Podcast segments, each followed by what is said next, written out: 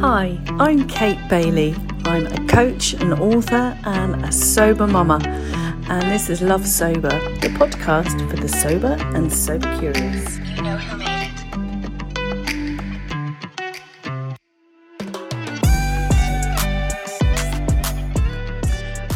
welcome back to Love Sober, the podcast for the sober and sober curious. And today I'm absolutely delighted to be joined by Courtney McMahon. Courtney is the Radical Wellness, and she is a holistic sobriety coach.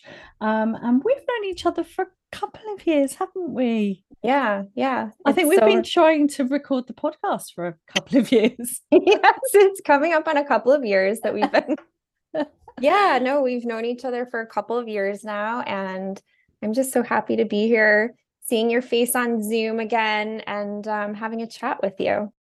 Yeah, I'm in Connecticut. So it's about five for me. So it's early in the morning for you. Yes, which is reminiscent of when I was training with you because I would wake up at was it two or three o'clock in the morning? Oh my goodness. You did, didn't you? Yeah, because we Did, quite yeah. early starts on those weekend days. yeah. Yeah, so um Courtney um did the addictive behaviors coaching um program when we were running that with uh, with Manti for the coaching academy. Mhm. Oh, that was awesome. I remember those Yeah. days. Yeah. It was such So- a nice group. Yeah, it was a lovely group, wasn't it? So yes, I'm so I'm really delighted that um Courtney's come on today because she is yeah, she's a sober sister.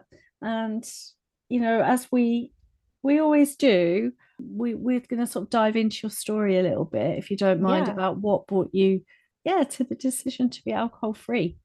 Sure, yeah. Um, so my story is um really go goes along the lines that I was um, you know, drinking. Uh, I started drinking when I was a teenager, like most of us do, um, kind of just to make sure that I was could stay in the mix socially. It was never for me, I never had that experience where I took a drink and immediately loved drinking. I I really drank um, starting in high school so that I could be included and feel like I was a part of of the mix. But it was never something that I I loved. Um, I say that I worked really hard to get good at drinking until it became, you know, not so good. Um, and that was really, you know, connected to me moving to New York City. I went to college in New York City.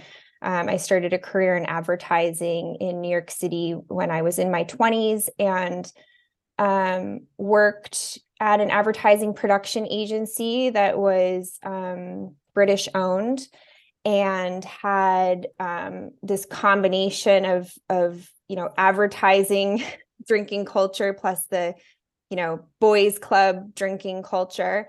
And i really flexed my my drinking muscles during that period of of time.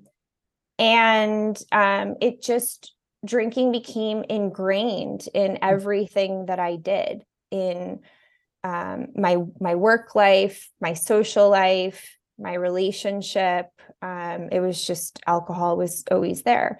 Um it was you know for me for me being highly ambitious in my career i went hand in hand with you know that kind of work hard play hard mentality. And um it was just a part of of my life my existence everything that i did Mm.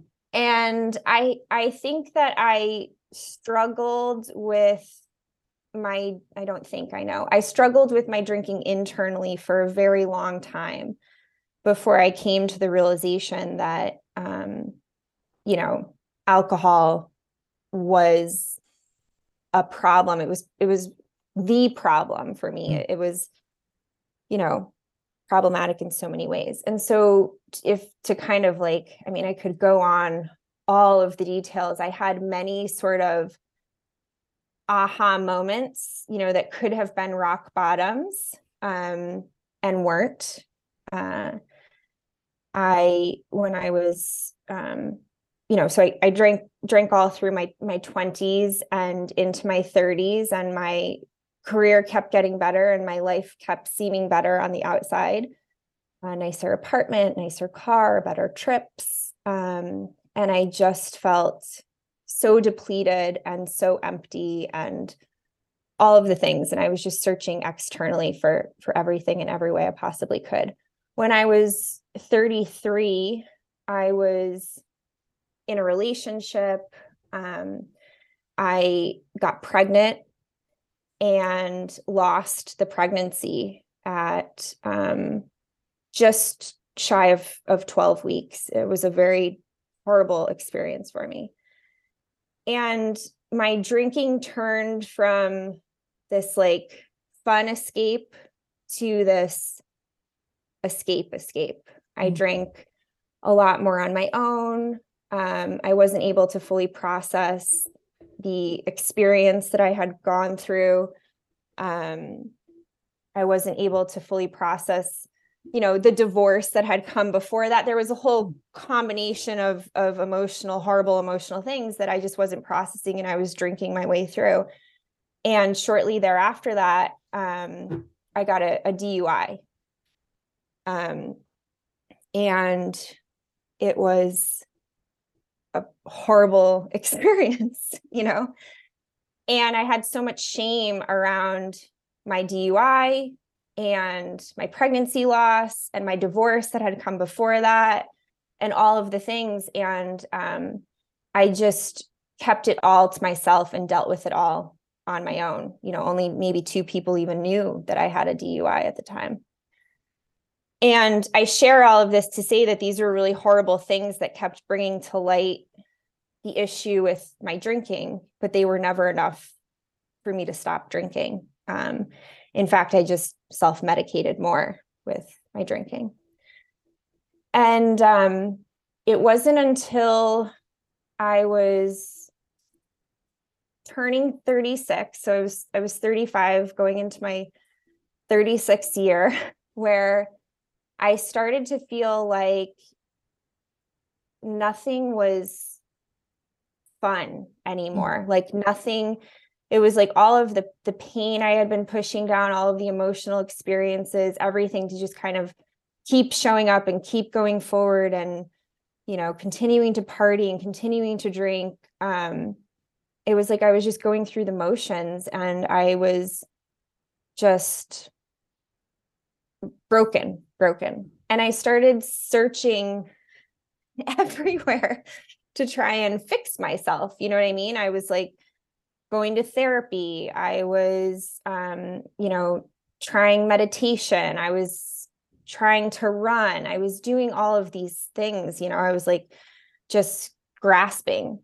And my real like rock bottom for me my emotional rock bottom came after a um another breakup you know it was kind of like you're sitting there, you're going through this breakup that feels like every other breakup mm. with a person who's been the same version of every emotionally unavailable guy you've ever dated. And there's just, you know, more wine to be drank or more. And it was just kind of this, it just felt like everything came closing in on me.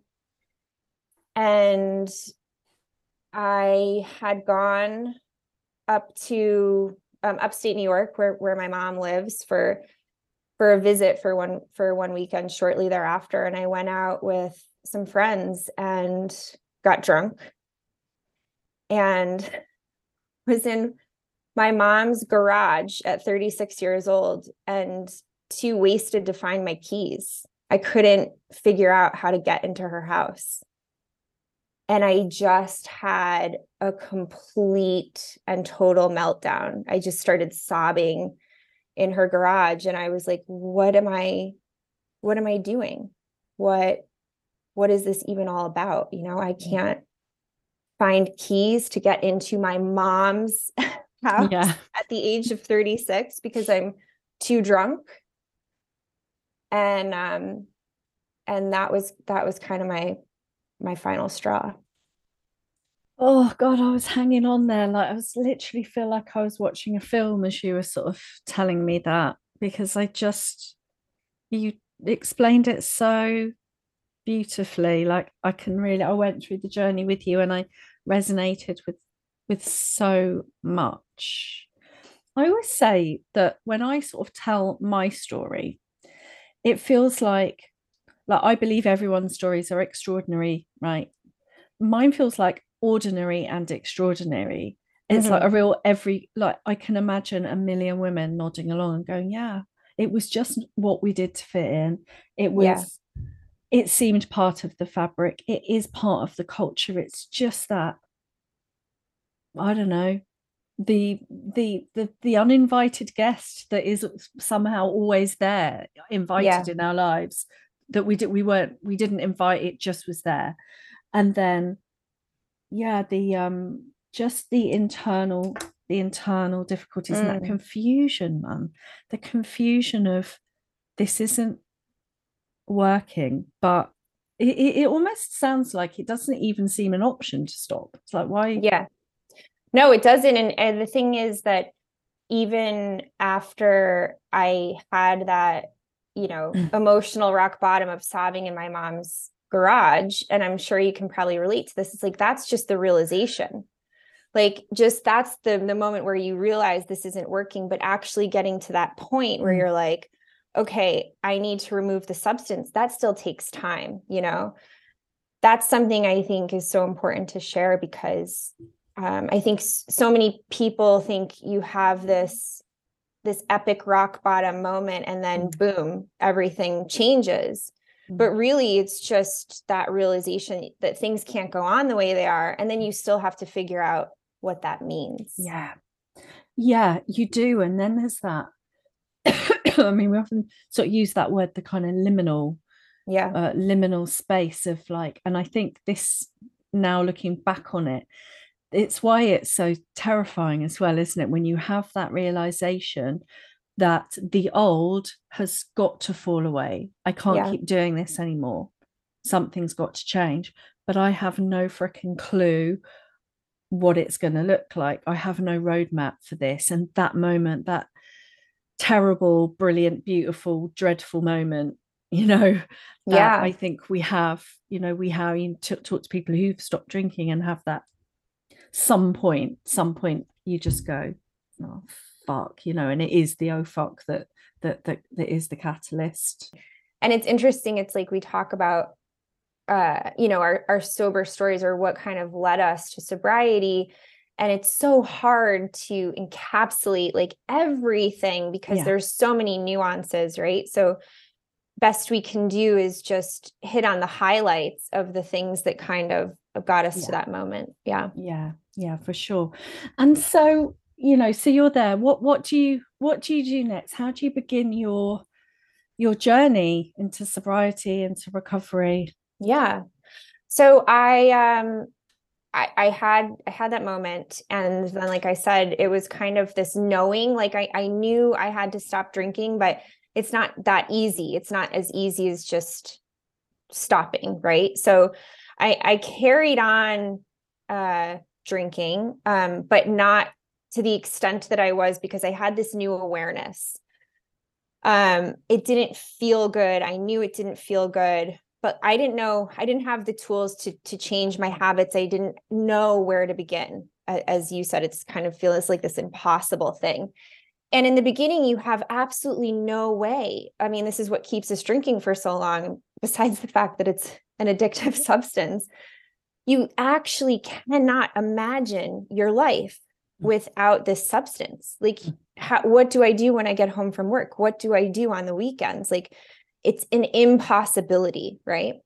So what i did after that moment was i continued seeking. Like you know i i started i took a meditation course. I started a meditation practice. I started working with a coach, not a sober coach, um, but more of like a career development, personal development coach, right? Like mm. I was uh, just continuing to do all of this work.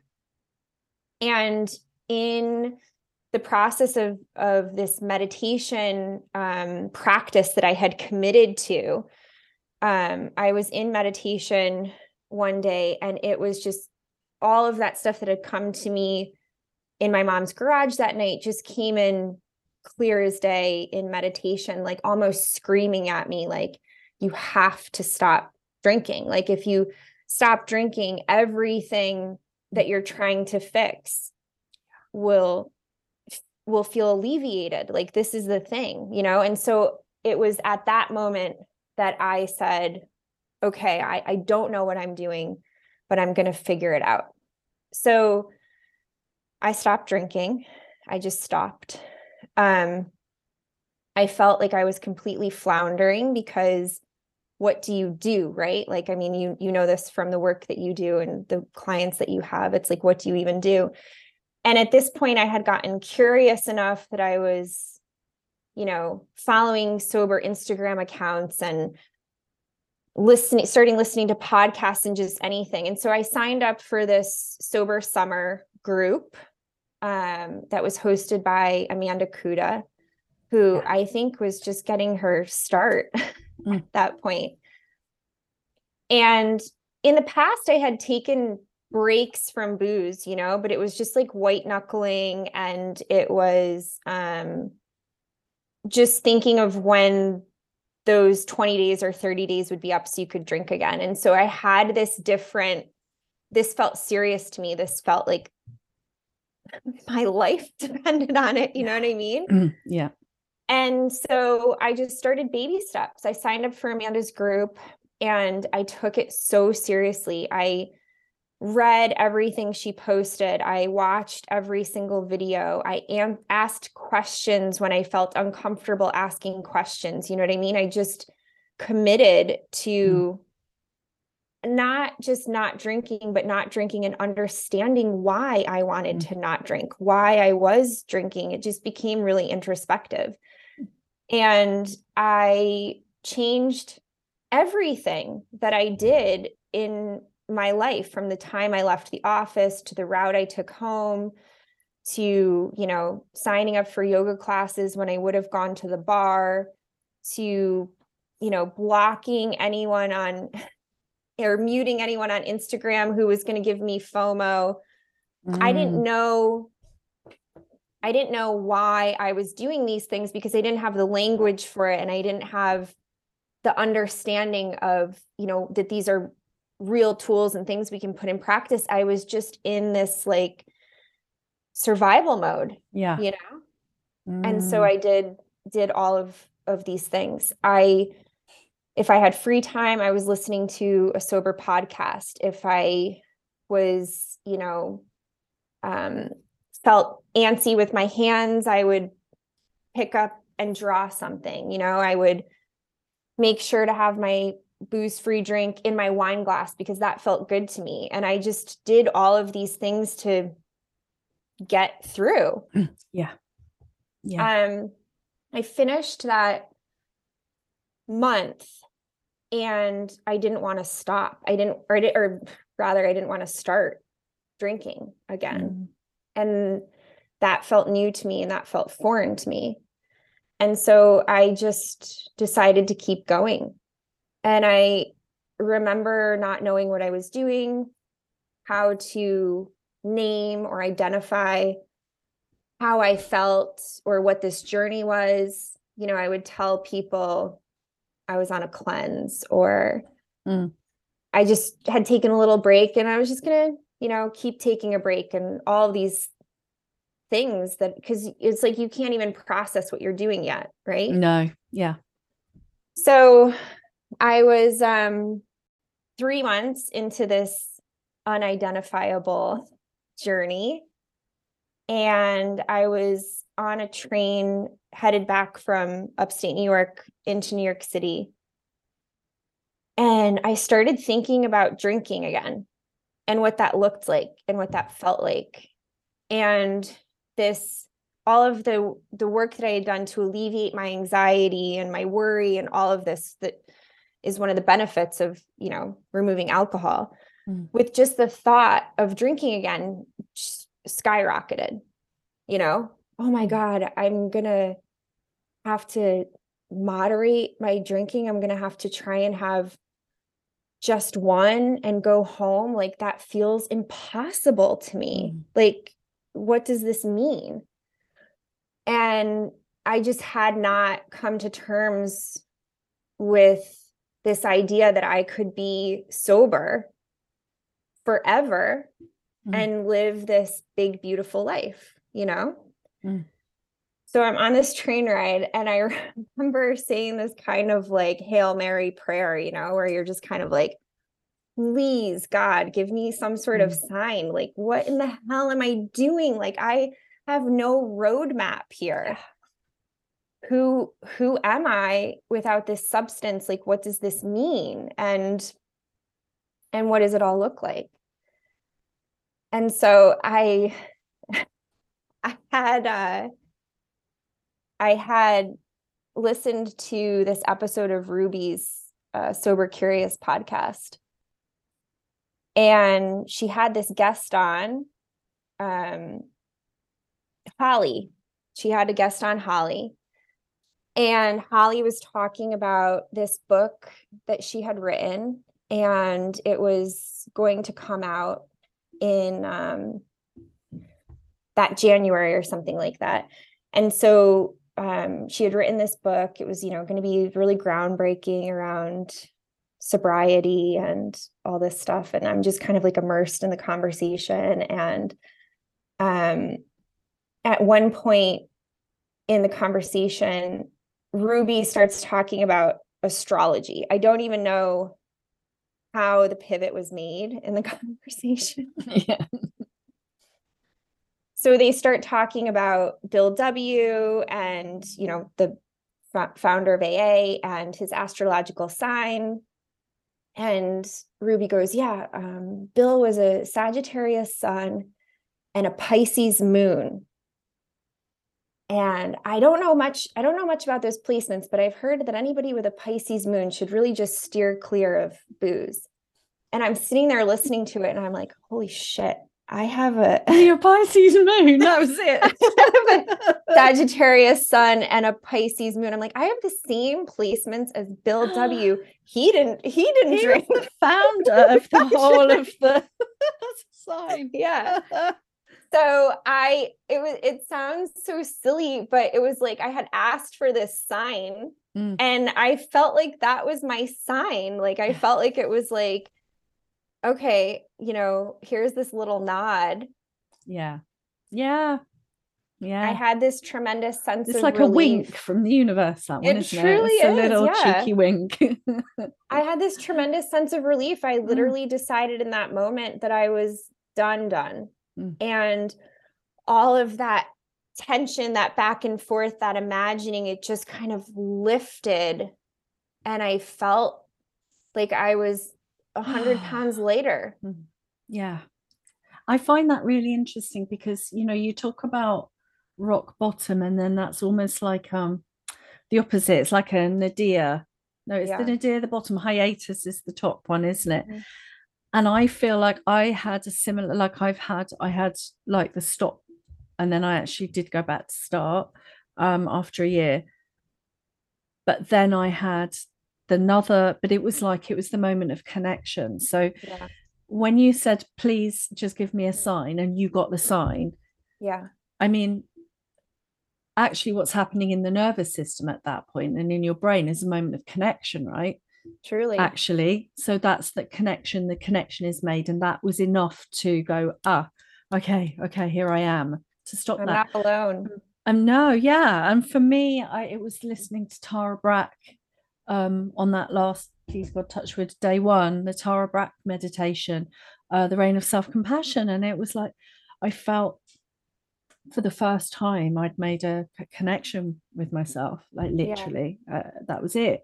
So there's those moments, those weird sort of, yeah, you have those Yeah. awful like moments of who the fuck am I? But then you get those moments of there's the connection, there's my solid ground somehow. Okay, okay, I'm gonna be okay. Yeah. um, yeah, I and and there that. was one more big synchronicity in that moment for me which you already know oh no, I love sorry but So I'm listening to this interview with Ruby and this woman, Holly, and I'm like, gosh, this Holly sounds so familiar. Like her voice sounds so familiar.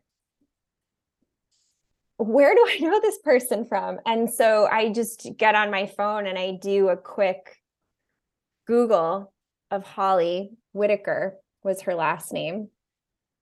You might have heard of her. and I see her photo come up and I go, holy shit, that's Holly, my downstairs neighbor. I just still can't believe that story. So it's like not only, yeah, you've got the star sign of the frickin' the founder of uh, Alcoholics Anonymous, but actually you've got kind of probably the most famous person in the yeah. world, Holly Whitaker, as your neighbor. Yeah. Okay, there's a couple We're- of signs there. We're texting. I'm like, oh, this is the woman I text about, like, you know, what's going on with her cat. And did she hear that noise outside? And meanwhile, you know, I've probably been like just absorbing her her energy or something. I mean, it was the most wild connection and it was this just purely, you know, like it was just a pure synchronicity moment and I was like, okay, I hear you loud and clear. I think the universe had your back. Yeah, truly. I love that story. I just love that story so much. It's hilarious. You just had a really good sense, actually. You followed your kind of instincts about what you needed. hmm And it sounded like, so for people who aren't sort of sober, I suppose it would sound, I wrote down radical. Yeah. And then that led me to go on to your, you know, your um that's what the name of your business, right? It's the radical Yeah. wellness. Um what does it mean to you, the the radical, yeah, radical wellness? Why why Yeah. that? Yeah, absolutely. Um, for me, what what it means, and I think, you know, what it is that we're ultimately trying to do in sobriety or coaching people in sobriety is to reconnect with self in a seemingly radical way. Hmm. I say seemingly because at first it all seems just so like yeah radical right so impossible or or just like you want me to do what or i should do what but everything that you're doing in sobriety is just getting back to who you really are right and it's such a phenomenal beautiful process the idea like you said it seems like you were just kind of or i was just kind of following what it was that I felt I needed to do is that idea of self trust, right? We Mhm. lose trust in ourselves. We lose touch with our intuition. We lose touch with our real needs. You know, we default to drinking alcohol, to showing up socially for other people, people pleasing, working, all of those things.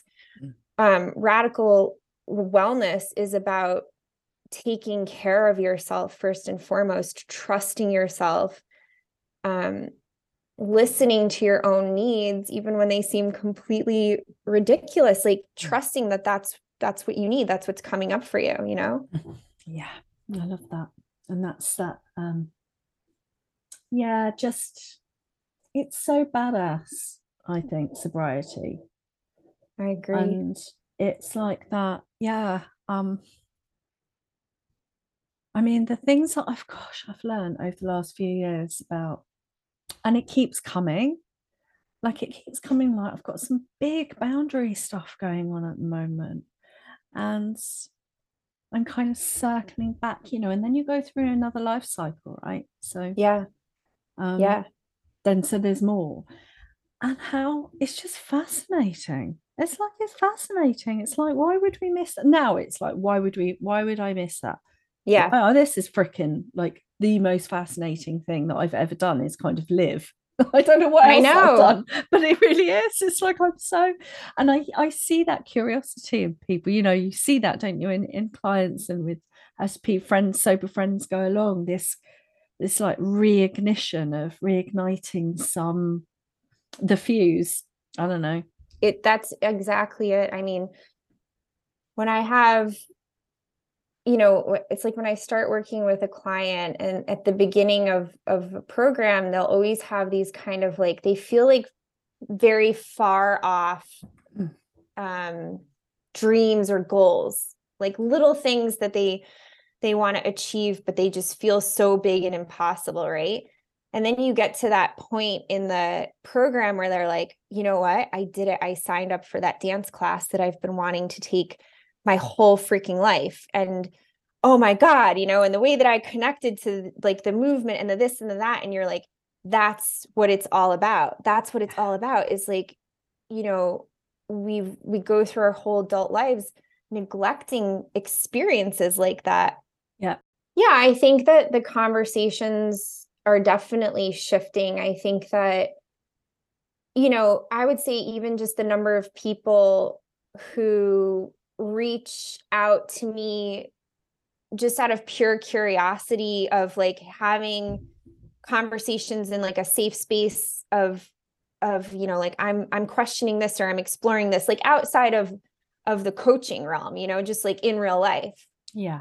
It's like there's a lot more um there's a lot more discussions going on. There's so many more people who are living their sober lives out loud. There's so Yeah. many opportunities for you know to go someplace and have delicious booze free drinks or find an alcohol free bottle shop. And I, I really think there's a shift happening. I, I really i mean i don't think we'd be doing what we're doing if we didn't think that there was a shift coming Yeah.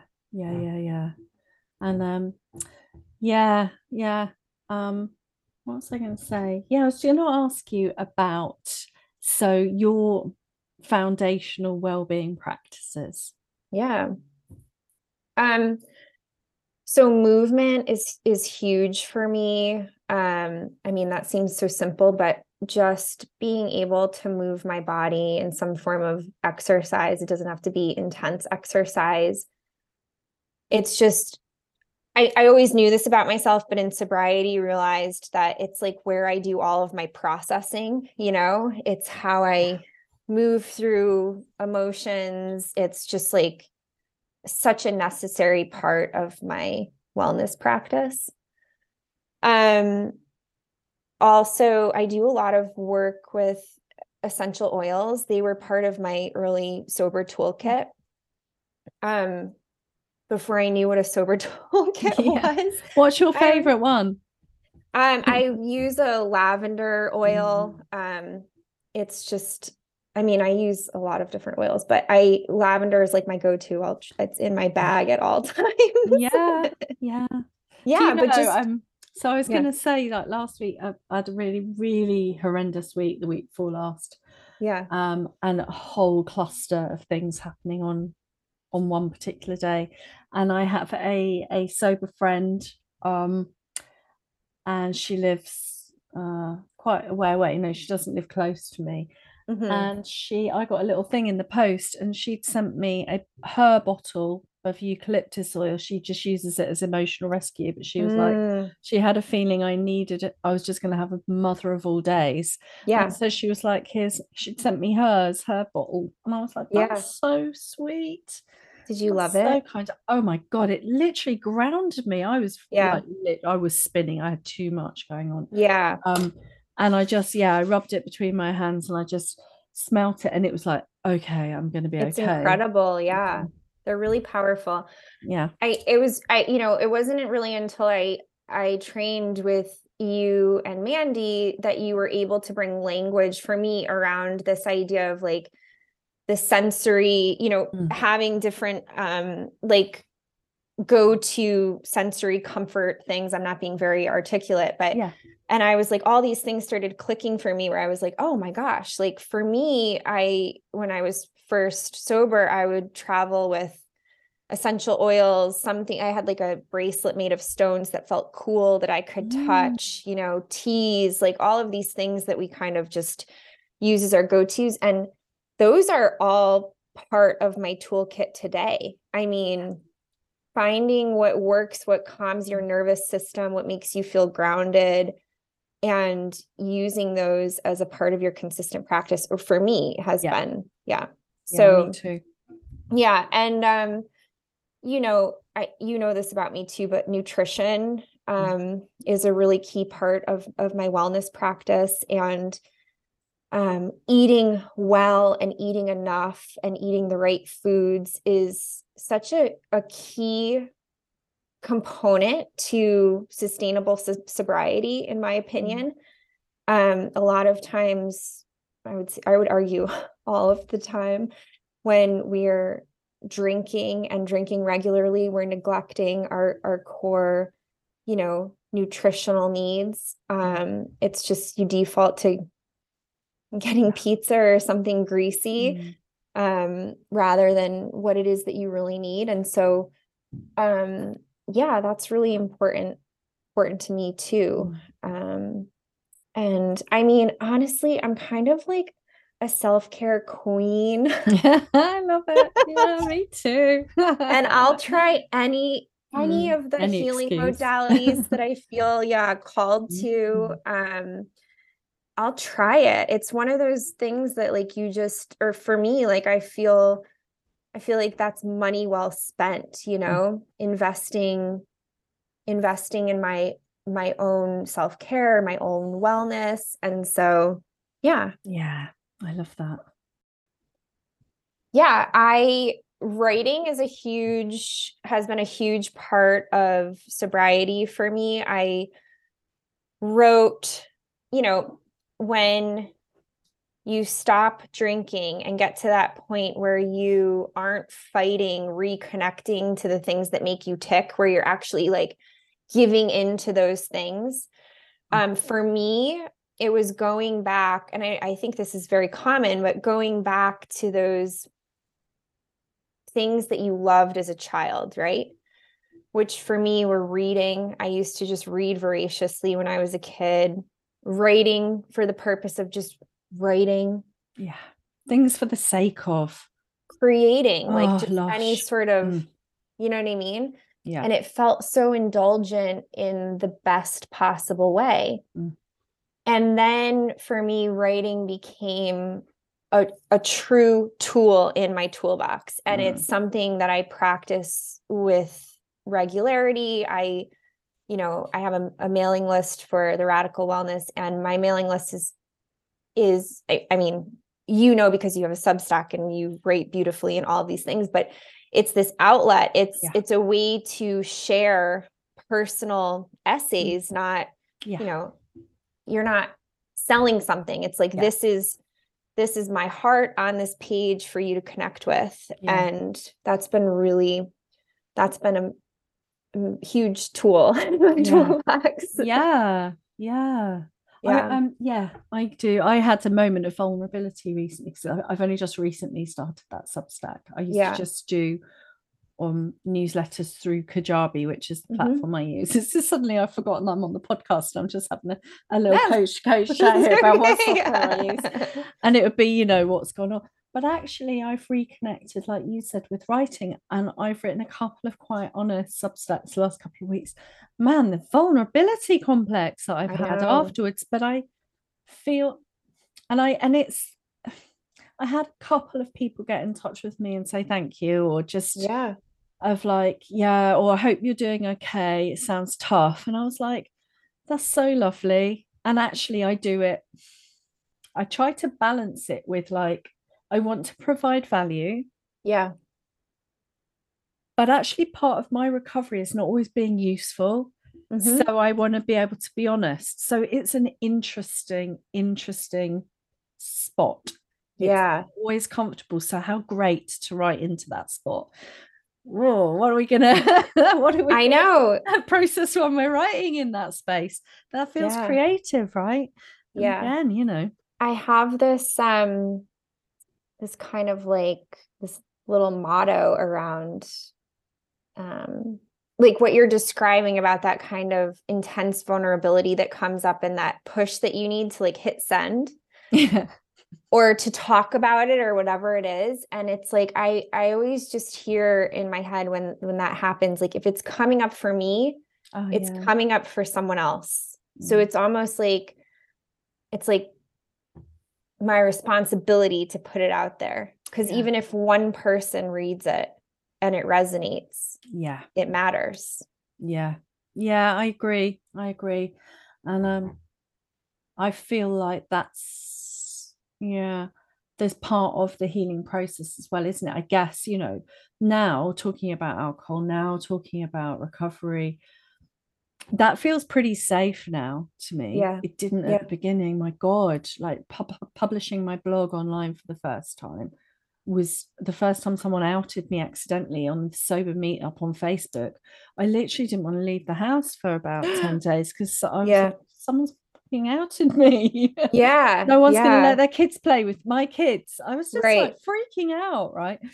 And now that feels safe. And then some of the stuff that then comes up now, it feels things about taboos, you know, and Mhm. vulnerabilities and real things. So yeah, it's um yeah, it's rich. It's rich for sure, isn't it? That territory. It is, So, yeah. Yeah. Um, I would like to ask you. So if I came, if I said to you, um, I'm coming to you and I'm just like, you know what, I I've got a problem with drinking. I don't think I can stop. I don't know who I am, what what I'm, you know, I can't do this. What would you what would you say to me to help me Yeah. through that moment? Yeah, I mean, I would say that um, of course you feel like that. Of course you feel like um, you can't stop or or don't know how to stop or it feels like an impossibility because that's how it's supposed to feel. Like the first thing that happens is that you, you know, consciously make this decision that you want to stop. Well, you have to battle, you know, all of this subconscious programming that you've subjected yourself to for all these years. You have to combat this highly addictive substance that you've been partaking in for years. It's not supposed to feel easy. Um, but I believe a thousand percent that you do have the ability to stop drinking, that you do know what it is that you really need, and that that thing isn't alcohol, and that it's it's uh it's absolutely possible to get to that place where you trust yourself again and um and yeah like i i always say it's my absolute honor and pleasure in this lifetime to be able to help somebody find their way back there Mm, I love that. I just find a huge comfort in no matter what shit is going down every single day. If you go to, if you get up sober and you go to bed sober, that's it's enough. you know, truly it's yeah like I, it's like that's it. I, I've I've won today. I've won. Like everything else looks like this thing's going on in flames and floods and acts of God. But you know what? I went to bed sober and I fucking won. You know what I it's mean? true it's like that keeping perspective especially you know when you're talking to people who are in early early sobriety and striving with- uh, struggling with this idea of of perfection or like nailing sobriety right and Yeah. it's like did you not drink today did you remember to drink water and eat snacks you know like just keep like Yeah. take care of yourself on Mm. this very basic level that a lot of us forget to do well Yeah. then you've won the Yeah. day like Yeah, yeah, that's, that's actually huge Yeah, it's so know? huge. It's so huge. Yeah. yeah Oh, it's been so lovely to talk to you. Um, so lovely really, talking to you Yeah, I'm really glad we got to do it. And as you know, we um we always end with uh well, firstly, what's your tip of the day?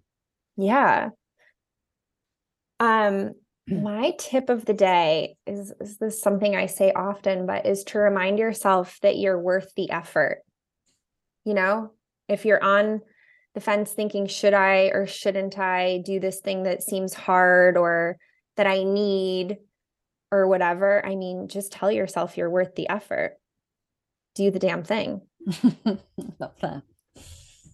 And what is your reason to love sober today? Today oh my gosh don't make me cry um My reason to love sober today is my my news that I shared with you before we started the podcast, which is that I'm pregnant. Oh, a moment too. That's beautiful. Um, and I'll tell you, you know, I'm 40 years old and I'm going to be having my first child at 40. And to a lot of people, whew, that might seem late. Um, but for me, it feels right on time. Um, I know with absolute certainty that had I chosen another path, that had I chosen to continue drinking, that I wouldn't have been able to receive this gift. You know, physically, I wouldn't have been able to receive this gift. And just emotionally and spiritually, I wasn't open to receiving this gift. And it feels like my greatest manifestation in sobriety. Oh, oh my goodness. Oh, you made me tear up as well. oh, I'm so yeah, so delighted for you. And what Thank beautiful you. what beautiful note to end on. And what a blessing. Thank you. Thank you for letting me share. Oh, so we'll say goodbye. Um, so if you're i- immediately concerned about your drinking, do just reach out, get in touch, send up a flare, find a group to connect with. Um, you know, send a send me an email at kate at lovesober.com. Um, I'll put everything about how to find Courtney and the radical wellness um on the show notes. Um, and we'll say goodbye and thanks again, Courtney. Thank you. It was so lovely talking to you. Thank you.